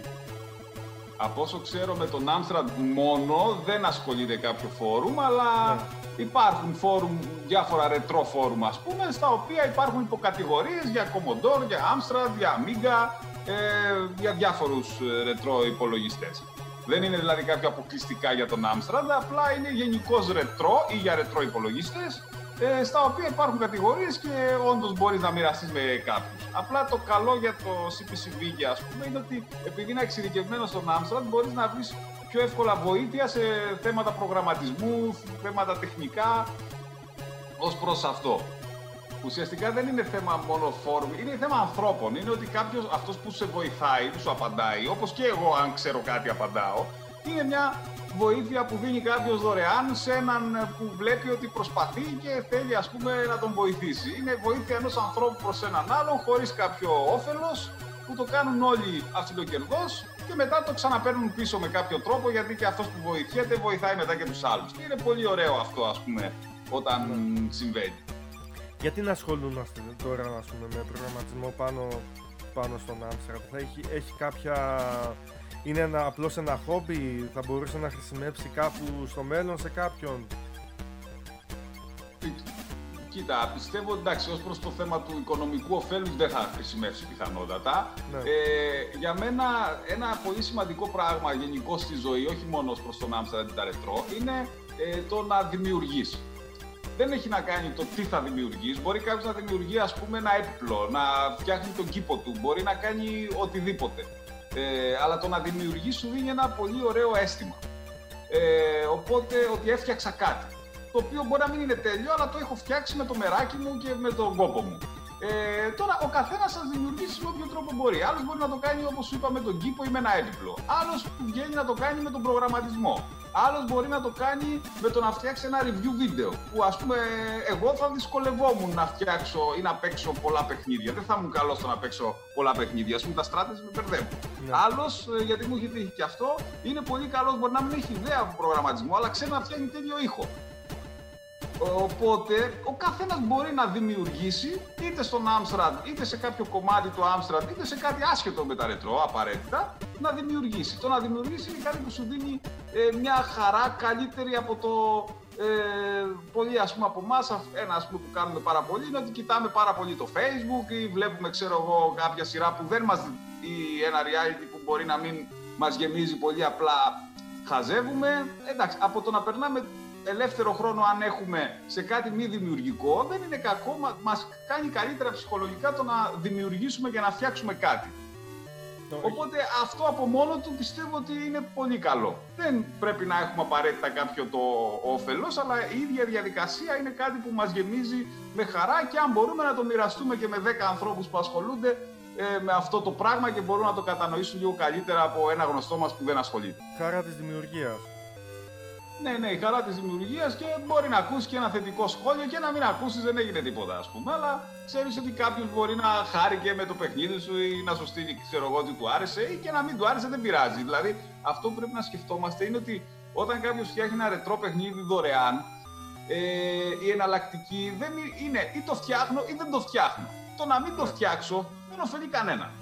Το να το φτιάξω μπορεί να μην αρέσει σε 9 και να αρέσει σε έναν. Δεν πειράζει, αυτός ο ένας είναι κέρδος. Κάπως έτσι πρέπει να το βλέπουμε δηλαδή. Πιστεύεις ότι θα συνεχίσει για πάρα πολύ ακόμα η, η ρετροσκηνή; Ειδικά άμα σκεφτούμε ότι ε, τα μηχανήματα όχι απλώς αρχίζουν να χαλάνε, αρχίζουν να, σαπί, να σαπίζουν κιόλας. Δηλαδή και σε λίγο θα γίνεται δύσκολο και να τα, να τα συντηρήσει κάποιος, έτσι. και να τα επισκευάσει. Γιατί πυκνοτέ, έχουν όντως. πυκνοτές που, που χαλάνε, έχουν διάφορα ηλεκτρονικά μέρη τα οποία είναι λίγο... Ε, κοίτα, ισχύει αυτό. Ε, το βλέπω και εγώ, ας πούμε, ότι ε, όπως σου είπα έφτιαξα τον Amstrad και ε, προσπαθούσα, ας πούμε, να φτιάξω τις δισκέτες και έκανα το σταυρό μου, μη χαλάσει το drive πάλι, γιατί τι θα κάνω. Οπότε, ναι, όντως, α, ε, ισχύει αυτό. Απλά, εντάξει, τώρα με τον emulator που υπάρχει, πιστεύω ότι πιο πολλοί ε, δεν καταπονούν πολύ τα μηχανήματά τους. Δηλαδή, το έχεις για να παίξεις μια Κυριακή, ας πούμε, που έχεις λίγο όρεξη παραπάνω, ε, το έχεις για να έρθει μια μέρα ένας φίλος σου που παίζατε παλιά να το βγάλεις να παίξεις, αλλά η με- μεγαλύτερη χρήση γίνεται με emulator. Ή ας πούμε για να προγραμματίσεις δεν χρειάζεται να το κάνεις στο κανονικό το hardware, προφανώς και θα το κάνεις στον emulator. Και μπορείς να το τεστάρεις αν θες ε, για το πώς φαίνεται και στο hardware μια φορά για να δεις πώς παίζει. Ε, το πρόβλημα με τα μηχανήματα ισχύει. Όντως είναι δύσκολο. Εγώ σου λέω το βλέπω πολύ γιατί εγώ που είμαι Κρήτη δεν ασχολείται κανένας. Οπότε θα πρέπει να το στείλω αλλού, που είναι μια διαδικασία και κόστος και όλα αυτά. Ε, ίσως σε Αθήνα ή Θεσσαλονίκη που υπάρχουν περισσότερα παρεάκια ας πούμε, ανθρώπων που ασχολούνται είναι λίγο πιο εύκολο. Πάντα όμως τα μηχανήματα δυστυχώς χαλάνε. Εντάξει, δεν νομίζω όμως ότι αυτό μειώνει το ενδιαφέρον γιατί και παιχνίδια μπορείς να παίξεις στον emulator και να δημιουργήσεις. Τώρα εντάξει, υπάρχει ρετρό. Τώρα όντως υπάρχει μια ρετρό. Ασχολούνται πολλοί άνθρωποι όντως με το ρετρό και το ξανανακαλύπτουν. Υπάρχει ένα αυξημένο ενδιαφέρον. Ε, εγώ θέλω να πιστεύω και είναι σημαντικό αυτό το να μην μείνει το ενδιαφέρον στο ότι ας πούμε το βλέπουμε συχνά ότι πορώθηκα ας πούμε ξανά και θέλω να πληρώσω πολλά για να αγοράσω ξανά το παλιό μου μηχάνημα και κάποιοι ζητάνε υπέρογκα ποσά για να πουλήσουν ας πούμε ένα μηχάνημα το οποίο είναι και αμφιβόλου ποιότητας, άλλες φορές δεν δουλεύει καν και όλα αυτά. Να μην μένει δηλαδή το ενδιαφέρον μου και η σε εισαγωγικά πόρωση που νιώθω στο να πληρώσω, να τα αγοράσω και εν τέλει να μείνει κάπου ε, ξεχασμένο μετά που μου έφυγε αυτή η όρεξη. Ε, να περάσει σε μια δημιουργία όπως είπα πριν, δηλαδή είτε στο να φτιάξω κανένα βιντεάκι, να φτιάξω ένα προγραμματάκι, να παίξω κιόλας. Να ασχοληθώ, απλά να κερδίσω, να ξαναζήσω αυτή τη χαρά του παιχνι... των παιχνιδιών που έπαιζα τότε. Και αν μπορώ και να δημιουργήσω κάτι, οκ. Να μην μείνουμε δηλαδή στο ότι απλά να αγοράσω κάτι, να βγάλω και μια φωτογραφία ότι αγόρασα το τάδε και μετά από ένα μήνα να μην ασχολούμαι καθόλου και να καταλήξει σε ένα ντουλάπι πάλι και να το πάρει πάλι με τη σειρά του ένας άλλος που θα αποκτήσει ενδιαφέρον μετά από σένα γιατί ε, εσύ το βαρέθηκες. Δηλαδή κάπως να υπάρχει μια μικρή σταθερότητα στην ενασχόληση. Αυτό είναι το κέρδος. Και να υπάρχει και μια δημιουργία σε όποιο κομμάτι είναι καλός ο καθένας. Να το σκέφτεσαι υγι- υγιέστατα από ό,τι βλέπω εγώ. Πάντως έχει γίνει και, ε, και εμπορικά, δηλαδή ε, τα τελευταία χρόνια έχουν αυξηθεί πάρα πολύ οι τιμές. Ναι, αυτό είναι αλήθεια και όντως δεν είναι ωραίο γιατί έχουν αυξηθεί υπερβολικά πολύ. Ναι, Δηλαδή, και να σου πω, δε- δεν είναι και σωστά. Δηλαδή, είχα μπει και εγώ μια φορά στο eBay να δω και βλέπεις ας πούμε ότι σου πουλάει ο άλλος πανάκριβες ε, κασέτες και τουλάχιστον ας σου λέγε ότι δουλεύουν. κασέτες Σου λέει, ήχου. τις Α, βρήκα ναι. σε μια αποθήκη, Ναι, ναι. δεν εγγυώμαι για την κατάστασή τους, αλλά τις πουλάω πανάκριβα. Ε, πώς θα μπω εγώ σε αυτή τη διαδικασία να τις αγοράσω, να μην ξέρω αν δουλεύουν. Μπορεί να μου χαλάσουν και το drive, αν είναι τελείως χαλασμένες όλες, ας πούμε, και να πληρώσω τόσα χρήματα για, χωρίς να... Δηλαδή, αν τουλάχιστον πει κάποιος ότι είναι δοκιμασμένες, τεσταρισμένες, είναι φορμα, έχουν γίνει format και είναι έτοιμες για χρήση, να πεις ότι οκ, ρε παιδί μου, κάποιος ας δώσει κάτι παραπάνω για να πάρει ένα μηχάνημα που σίγουρα δουλεύει. Τα πιο πολλά που πουλάνε πανάκριβα είναι μηχανήματα που σου λένε ότι το βρήκα σε μια αποθήκη, δεν εγγυώμαι αν θα δουλεύει και αν θες πάρτο. Ε, εντάξει, δεν είναι σωστό πιστεύω αυτό. Όταν είναι κάτι που δεν έχει δοκιμαστεί και δεν ξέρεις, δηλαδή κάποιος μπορεί να θέλει να πάρει ένα πληκτρολόγιο που είναι το πιο κλασικό. Γιατί αν πάρεις το πληκτρολόγιο, ουσιαστικά κάνεις δουλειά. Ναι. Θα βρεις μια τηλεόραση παλιά, κάπως να το συνδέσεις. Ε, δεν μπορεί να έχεις πληκτρολόγιο που δεν ξέρεις αν δουλεύει ή να είναι χαλασμένο το drive και μετά που θα βρεις εσύ κάποιον να στο φτιάξει. Μπορεί να είναι εύκολο, δεκτών. Ε, ή παραγγέλνεις το λαστιχάκι ευτυχώς πια το βρίσκεις εύκολα. Αλλά και πάλι το να το ανοίξεις και να το βάλει εσύ, μπορεί κάποιος να το κάνει, μπορεί κάποιος να μην το κάνει. Ναι, έχει μια διαδικασία πάντως αυτό, δηλαδή θέλει λίγο υπομονή. Ε, και μπορεί άνετα να χάσεις το πιν, το κλασικό που συμβαίνει Ναι. σε όλους και μετά να μην μπορείς να κάνεις εγγραφή. Οπότε. Αγαπήσαμε τον Amstrad, τον Spectrum, τον Commodore, τις παιχνιδομηχανές. Ναι, ναι, ναι, όντως. Δηλαδή, τουλάχιστον περάσαμε όμορφα χρόνια με αυτό. Πιστεύω αρκετοί που το θυμούνται. Οι περισσότεροι το θυμούνται με νοσταλγία. Ε, μπορεί κάποια παιχνίδια να πας να τα παίξει τώρα και να λες τι έπαιζα, ναι. αλλά δεν πάβει να έχει περάσει καλά προσπαθώντας. Ήταν ότι αυτά τα παιχνίδια έχω, δεν μπορώ να παίξω άλλα, ναι. δεν υπάρχουν, οπότε θα προσπαθήσω να παίξω αυτά. Έτσι είναι, έτσι είναι. Έτσι, να, να σου πω μια, μια ιστορία τώρα, ότι κάπου στο 90 Χριστούγεννα, ότι ένα παιχνίδι, ένα μαγαζί στην Αγγελάκη, το κέντρο υπολογιστών ήταν, αν θυμάμαι, ότι πετούσε, βλέπαμε πολλά παλιά κουτιά με, με παλιά προϊόντα πληροφορικής τώρα. Ναι, ναι. Τα, τα πετούσαν στην κυριολεξία στο δρόμο, στα, στα, σκουπίδια. Ε, εκεί βρήκαμε με, με τον αδερφό μου έναν, ένα Spectrum 48K. Μέσα στο, στο κουτί του. Καταλαβαίνεις, δηλαδή, ε, έφτασε σε κάποια ε. στιγμή να τα πετάνε στα σκουπίδια. Έχουν πεταχτεί πάρα πολλά και εγώ πιστεύω ότι ακόμα πετιούνται. Και εντάξει, δεν ξέρει και ο κόσμος ε, την αξία του πολύ. Δηλαδή, κάποια μάνα ας πούμε, που θα πάει στην αποθήκη θα το δει, σου λέει Άχρηστο είναι 10 χρόνια εδώ. Δεν ξέρει ο κόσμος ότι μπορεί να αξιοποιηθεί, ότι κάποιος θα το θέλει ή στην τελική ας το δώσουν ξέρω εγώ, σε ένα μουσείο ή κάτι. Αν το ξέρανε, πιστεύω ότι θα τα προσέχανε. Αλλά είναι ότι ε, δεν γνωρίζει ο μέσος κόσμος ότι κάποιος ε, άλλος μπορεί να το θέλει αυτό πολύ ή ότι μπορεί να αξιοποιηθεί με κάποιο τρόπο. Ναι, ναι. Και πάντα, δηλαδή ουσιαστικά αν είχες μια αποθήκη το διέσωζε. Αν δεν είχες αποθήκη θα το πέταγες. Κάπως έτσι πάει. Και σε μένα από, από θαύμα σώθηκαν, αλλά πάντα είχα. Πώς να σου πω, το μεράκι να τα, να τα κρατήσω αυτά τα πράγματα. Δεν ήθελα ποτέ να τα, να τα πετάξω. Ε, ούτε εγώ, και, αλλά σου λέω έπαιξε ρόλο ότι υπήρχε ένα μικρό αποθηκάκι και εμένα δεν μου πήγαινε να το πετάξω και λέω άστο εκεί να υπάρχει, αλλά σου λέω έμεινε πάρα πολλά χρόνια. Δηλαδή η, η οθόνη που είχα πάει στο αποθηκάκι ήταν 17 χρόνια εκεί. Δεν είχε βγει. Αλλά δουλεύει. Δεν είχε το ποτέ, δουλεύει μια χαρά, θα το πω. Κανένα πρόβλημα. Αυτές οι, οι παλιές CRT οθόνες είναι πρακτικά αθάνατες. Ναι, ναι, όντως. Δηλαδή αυτό. Εντάξει, όποιος είναι τυχερός και έχει ακόμα μια χαρά. Τώρα για να το αποκτήσεις είναι δυστυχώς λίγο δύσκολο, αλλά εντάξει. Όχι, ε, ε, έχουν πάει οι τιμές, είναι, είναι, είναι εξωφρενικές δηλαδή και στο, και στο eBay.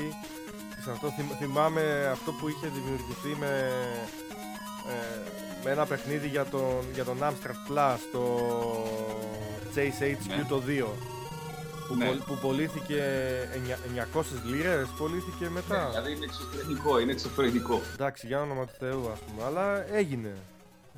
Και ξέρεις, φαντάζεσαι να πληρώσεις, ας πούμε, 500 ευρώ για να πάρεις ένα πληκτρολόγιο και την άλλη μέρα να το δεις στον κάδο και να το πάρεις και από εκεί. Ναι. δηλαδή και τα δύο είναι πιθανά δυστυχώς, ας ναι. πούμε. Ναι, ναι μα σου λέω, εδώ βρήκαμε, βρήκαμε ολόκληρο σπέκτρουμ στα, στα, σκουπίδια και δούλευε κανονικά. Και, α, άμα το ξέραμε, θα πηγαίναμε κι άλλες φορές να ψάξουμε μέσα σε αυτά τα κουτιά γιατί πετούσαν τα πάντα. Ήταν εκείνη η εποχή που τότε άλλαζαν και όλα πήγαιναν προς τις, ε, προς τις παιχνιδομηχανές, γύρω στα 90-91, κάπου εκεί πρέπει να ήταν, 92. Και τα, στην κυριολεξία τα πετούσαν στα σκουπίδια, αν είναι δυνατόν. Ναι, ναι, ναι. Είναι, ήταν αυτή η εποχή που απλά ανανεώνανε. Είναι σαν να πετάξεις τώρα την παλιά σου τηλεόραση που λες τι να την κάνω, οπότε ναι. την πετάς. Σε 20 χρόνια όμως θα θεωρείται πάλι σπάνια. Έτσι, έτσι. Δεν μου λες, ε, Σάκη, θα σε ξαναδούμε στο, στη Retrodev. Ε, δεν ξέρω να σου πω την αλήθεια, μέχρι στιγμής δεν έχω κάτι. Ε, μπορεί όμως, αν έρθει κάποια ιδέα, ενδεχομένως. Εγώ προσπαθώ όσο μπορώ, αν βγάλω κάτι. Δηλαδή, αυτά τα παιχνίδια που έχω βγάλει τα είχα έτοιμα πολύ καιρό. Ναι. Γιατί λόγω δουλειάς το καλοκαίρι δούλευα το χειμώνα, δεν είχα δουλειά επειδή ήμουν εποχιακός. Οπότε δεν βόλευε να βγάλω το παιχνίδι Ιούλιο, Αύγουστο, Σεπτέμβριο για να το στείλω τον Οκτώβριο. Οπότε τα είχα έτοιμα από το χειμώνα και τα έστελνα απλά μετά. Ναι. Ε, τώρα δεν έχω κάτι. Αν προκύψει κάτι, θα προτιμούσα να το βγάλω στο διαγωνισμό. Κλασικά. Ναι. Απλά εντάξει, μέχρι στιγμή δεν έχω κάτι. Αν προκύψει, γιατί όχι. Δεν, έχει, δεν έχεις κάποια ιδέα, ας πούμε. Δεν, έχεις κάποια... δεν έχω μέχρι στιγμής κάποια ιδέα και δυστυχώς δεν έχω και πάρα πολύ χρόνο τώρα. Οπότε πιθανότατα όχι φέτος. Τώρα αργότερα θα δούμε. Αλλά ναι, είναι κάτι που δεν, θέλω, δεν θα ήθελα να το κάνω με πίεση χρόνου. Δηλαδή ότι πρέπει να βγάλω ένα παιχνίδι οπωσδήποτε. Δεν θα βγει καλό. Έτσι. Πρέπει να είναι ότι έχω όρεξη, θα σκεφτώ κάτι, θα φτιάξω κάτι και αν βγει, βρεθεί κάτι καλό, θα προχωρήσει δηλαδή χωρίς πίεση και όλα αυτά. Ωραία. Από, αυτά, από το φετινό διαγωνισμό, από αυτά που είδες, ποια σου έκαναν εντύπωση; Ποια, ποια έτσι, ποια έπαιξες αρκετά, ας πούμε; Ε, κοίτα, ε, μ' άρεσαν και όλα αυτά που ήταν στην πρώτη θέση, όπως το Abduction of Oscar 2, που όντως ήταν κάτι, ένα επίπεδο πάνω από αυτό που περιμέναμε να μπορεί να βγει στον Amstrad. Δεν το έχω ξαναδεί ε, και, και το ραλάκι το μ' άρεσε τη CNG Soft, ναι. το Fire Tire επίσης. Ε, να σου πω ότι έκανα, επειδή έτυχε και συνεργαζόμουν με ένα περιοδικό και έκανα κάποια review, ε, ασχολήθηκα με τα παιχνίδια που ήταν χαμηλά στη βαθμολογια Αυτό θα βγει κάποια στιγμή σε δύο-τρεις μήνες, δεν ξέρω πότε το περιοδικό. Ε, και έτσι έπαιξα αναλυτικά τα παιχνίδια που ήταν από την 25, αν θυμάμαι καλά, θέση και κάτω. Προφανώς όχι το στρούπο, γιατί δεν μπορώ να κάνω εγώ review το δικό μου. Ε, είχε πάρα πολλά έτσι διαμαντάκια μέσα που εντάξει, ίσως κάποια είχαν ατέλειες, αλλά ας πούμε θυμάμαι ε, ενδεικτικά το, νομίζω το Slimmy ήτανε, το, το οποίο είναι ένα πάρα πολύ απλό παιχνίδι, αλλά είναι αρκετά διασκεδαστικό, εμένα τουλάχιστον. Αχα. Ε, ή θυμάμαι και ένα αυτό με τον Καρχαρία, που ήταν και αυτό, εντάξει, είχε κάποια bugs κάποιες φορές, αλλά μου άρεσε πάρα πολύ. Αυτό με τον Καρχαρία που περπατάει και προσπαθεί να αποφύγει τα εμπόδια. Ε, Bubble Shark, αν θυμάμαι καλά. Ε, μ' άρεσε και το άλλο, το ελληνικό που είναι από τα άλλα παιδιά στην Αθήνα, το Ιστραντάριον, το οποίο είχε και αυτό μια καινούρια ιδέα, δηλαδή ε, μπορεί να μην παίζεται με ένα παίχτη, αλλά μπορεί να παιχτεί από τέσσερις, το οποίο δεν το βρίσκεις εύκολα σε παιχνίδι. Ναι, παιχνίδι για, για τέσσερις παίκτες στον Άμστερντ λίγο σπάνιο, ναι. Είναι σπάνιο, αλλά είναι μια καινούρια ιδέα που εμένα ας πούμε κάπως μου άρεσε να υπάρχει και μια τέτοια επιλογή. Ε, νομίζω ότι το φετινό επίπεδο γενικώς ήταν αρκετά καλό. Ε, είχε πολλά καλά παιχνίδια. Ε, και αυτό είναι καλό. Φαίνεται ότι ίσως η καραντίνα πήρασε θετικά και μπόρεσαν και δημιούργησαν αρκετοί. Ε, αξίζει τον κόπο, αν έχετε χρόνο, να φτιάξετε κάτι, να στείλετε κι εσείς κάτι ή με συνεργασία δύο-τριών ατόμων, ας πούμε, κάποιος να φτιάξει τον ήχο, κάποιος να φτιάξει το πρόγραμμα, κάποιος να βάλει την ιδέα. Δηλαδή, αξίζει τον κόπο κάποιος να στείλει κάτι και να ασχοληθούν και οι φίλοι της ρετρό κοινότητας από την Ελλάδα, ας πούμε, με αυτό. Mm-hmm. Να βγάλουμε δηλαδή και σαν χώρα και μερικά ακόμα ελληνικά παιχνίδια. Σίγουρα υπάρχουν άνθρωποι που ξέρουν, απλά ίσως δεν έχουν πολύ χρόνο ή κίνητρο. Ναι, έχεις δίκιο, έχεις δίκιο σε αυτό. Αλλά καλό θα ήταν να γίνουν και συνεργασίες, ας πούμε, ώστε δύο-τρεις άνθρωποι να μαζευτούν μαζί και να πει ένας εγώ θα κάνω τα γραφικά, εγώ θα κάνω τον ήχο, ξέρω εγώ, κάπως έτσι. Είναι, πολύ πιο εύκολο έτσι. Εγώ, ας πούμε, που ε, προσπαθώ, επειδή προφανώς είμαι μόνος μου, θα πρέπει να τα κάνω όλα. Μέχρι και τα βίντεο, ας πούμε, σου τρώνε κάποιο χρόνο να τα κάνεις ε, τα τρέιλερ, το, game, το βίντεο για το gameplay, το να φτιάξεις το PDF. Δηλαδή, όταν τα κάνεις όλα, κάπου λίγο κάποια φορά σε κουράζει, ας πούμε, ότι ε, πρέπει να, τα κάνω όλα εγώ. Αυτό αυτός ήταν και ο προγραμματισμός στη δεκαετία του 80 όμως, έτσι.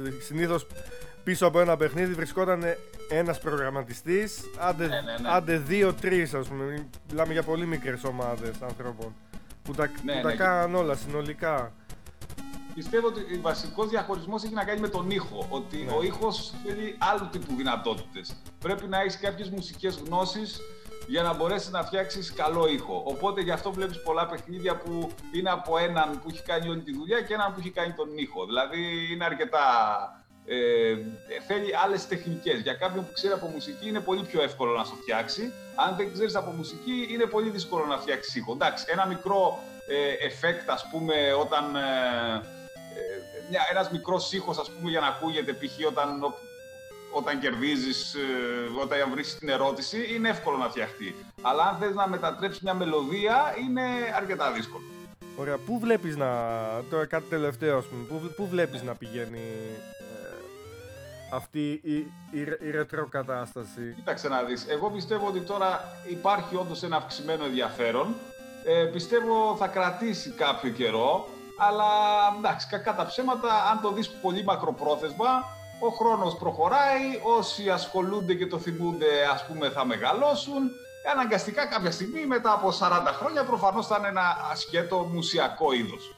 Αλλά εντάξει, δεν σημαίνει ότι αν φτιάχνεις κάτι πρέπει να κρατήσει για πάντα. Ναι. Φτιάχνεις κάτι, το χαίρεσαι εσύ, το χαίρονται οι υπόλοιποι που θα το δουν στο τώρα και από εκεί και πέρα όταν ο χρόνος περάσει δεν ξέρω πόσο θα κρατήσει. Πιστεύω μπορεί να κρατήσει ακόμα. Γιατί υπάρχει, σου λέω, ενδιαφέρον λόγω του ότι τώρα τα ανακαλύπτουν. Δηλαδή, βλέπω ανθρώπους που, όπως και εγώ, δηλαδή σίγουρα η ρετρό και άμυνα της σκηνή υπήρχε πολύ πριν το 16-17 που εγώ τη βρήκα.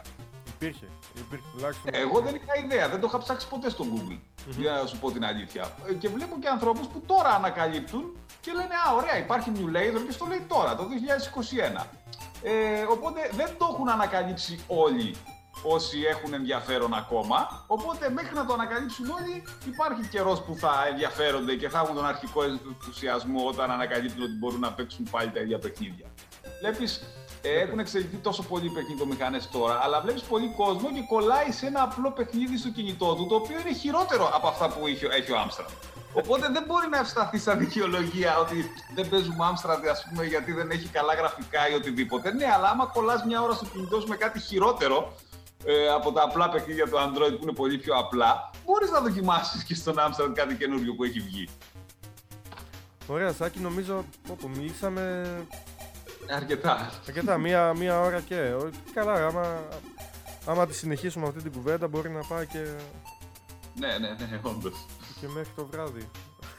την άλλη μέρα. Αλλά τέλεια, εγώ να, να, να σε ευχαριστήσω. Να σε ευχαριστώ πάρα πολύ για, Εγώ σε ευχαριστώ Για για, την την πρόσκληση. Εντάξει. γιατί η κουβέντα ήταν, ε, ήταν πολύ, είναι πολύ διασκεδαστική. Ναι. Και εγώ εύχομαι, κοίταξε, εύχομαι να, να, να βρεις τη διάθεση, το χρόνο και το μεράκι να, να πας ένα βήμα παραπάνω, παραπέρα στο, στον προγραμματισμό και να, ξανα, να, να δούμε δουλειά σου σύντομα, καινούρια. Ωραία, ευχαριστώ πολύ. Εγώ ήθελα να πω ότι αυτό που είπα και πριν, ας πούμε, ότι να κρατήσουμε το θέμα του να χαρούμε, να περάσουμε καλά, αν μπορούμε να δημιουργήσουμε από ό,τι μπορεί ο καθένας, ένα review, ε, ένα σχόλιο, ε, ένα, αν μπορεί κάποιος να φτιάξει κάτι, μια ζωγραφιά, δηλαδή το να δημιουργήσεις είναι καλό. Αν δεν μπορεί στον άνθρωπο να το κάνει και κάπου αλλού στη ζωή του, αλλά αν είναι και φαν των ρετρό, ας κάνει και κάτι σε ρετρό. Από το πόστο που μπορεί. Ε, αυτό για μένα είναι το σημαντικό και να υπάρχει μια ε, καλή άμυλα στην κοινότητα, ας πούμε. Δηλαδή, να σέβεσαι τη δουλειά του άλλου, να τον βοηθάς, αφιλοκερδός, σε βοηθάει και αυτός. Να υπάρχει ένα καλό κλίμα, γιατί αυτό το κλίμα είναι το οποίο ε, σε κάνει και ασχολείσαι. Αν δεν υπάρχει καλό κλίμα, δεν θα ασχοληθεί κανείς. Όσο βλέπεις ότι υπάρχει καλό κλίμα, τόσο ασχολείσαι και εσύ περισσότερο. Και σίγουρα το παιχνίδι, το οποίο είναι αυτό που σου δίνει τη διασκέδαση.